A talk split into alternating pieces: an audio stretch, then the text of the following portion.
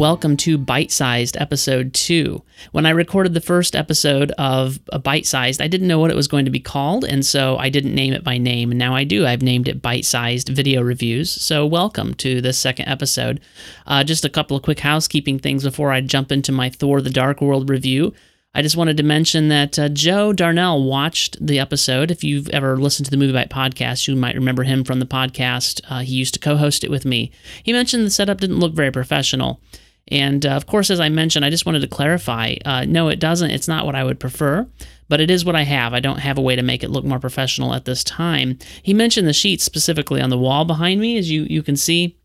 Uh, and he thought it looked like I was covering something up. Those are actually to help with sound reflection when I record podcasts and when I record um, the Movie Bite podcast, when I record bite sized, it helps with sound reflection so that it sounds a little better in here and, and doesn't sound echoey. So that's what those are for.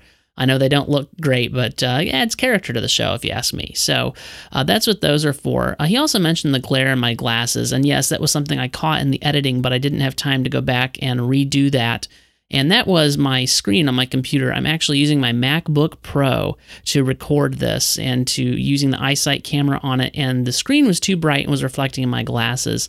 And I've turned that brightness way down so that you can't see it anymore. So without further ado, I'm going to jump into my review of Thor The Dark World. And now, a look at Marvel's Thor The Dark World.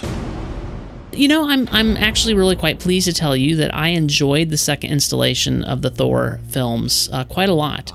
It hits all the right notes where its predecessor hit all the wrong notes. The first film lacked an emotional core. The romance between Jane and Thor didn't work. I mean, it just didn't work because they didn't have any chemistry. This film completely rectifies all those problems. Thor and Jane feel completely comfortable with each other. In fact, it's quite I, I, it's quite fun when they're on screen together. I really enjoyed them together. But you know, speaking of chemistry, Thor and Loki have some of the best chemistry that we've ever seen between them in any of the Marvel films. I mean, you know, Loki is still not such a great guy, of course, but well, let's just say that Thor and Loki find themselves united in a common purpose. Uh, the film also features a much better sense of humor than the first film, uh, for the most part you know, seeing Loki do his Captain America impression, uh, complete with a cameo from Chris Evans portraying uh, Mr. Stars and Stripes himself, that, that was pretty awesome. I mean, it was it was just a lot of fun. There was a lot of humor in this film that was appropriate humor, even though the film also at times is very serious. I, I continue to be impressed with the approach to the mesh of science fiction and fantasy. Obviously, this film is completely fanciful because nothing in it can really happen.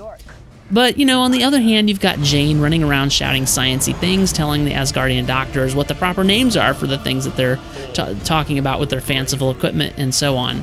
And you've also got Odin uh, reminding Loki that they, meaning the Asgardians, they're not gods. Uh, they are mortal and they die just like just like men of Earth. Uh, I really like this because it helps. It, it kind of helps with this whole invincible superhero thing. Invincible superheroes are boring I did have one major annoyance with this film. I should tell you now that I will reveal spoilers in talking about this. But my major annoyance is with Loki's death. Uh, or I should say, again, spoiler alert, lack thereof. I really liked where they went with Loki. He found a manner of redemption. Uh, he died a good and heroic death, but then nope, they didn't let him have it. Turns out he was just pulling another one over Thor, and uh, it, it's I just didn't like that. I, I mean, I felt very toyed with. It was not cool. Uh, wasn't cool at all. You know, but ultimately, I really did enjoy the film. Uh, overall, I felt like it was a really good film. Uh, it, it, as I said, it hit all the right notes. It uh, it was a lot of fun. Uh, you know, it was certainly better than its predecessor. It was no Avengers. Uh, it wasn't quite up to that level, but you know that's a pretty high bar to attain to because the Avengers is such a great film, and uh, you know it didn't have Joss Whedon directing, so it had that going against it as well. So uh, I really enjoyed the film, and I do highly recommend it. Um, you know, I, I, I hope that you can go to the theater and enjoy it as I did.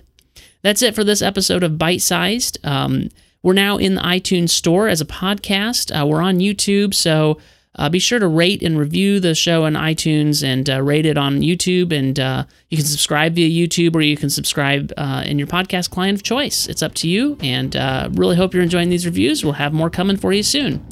If you want to follow me on Twitter, you can do that uh, at twitter.com slash tjdraperpro. You can follow MovieBite on Twitter at twitter.com slash moviebite.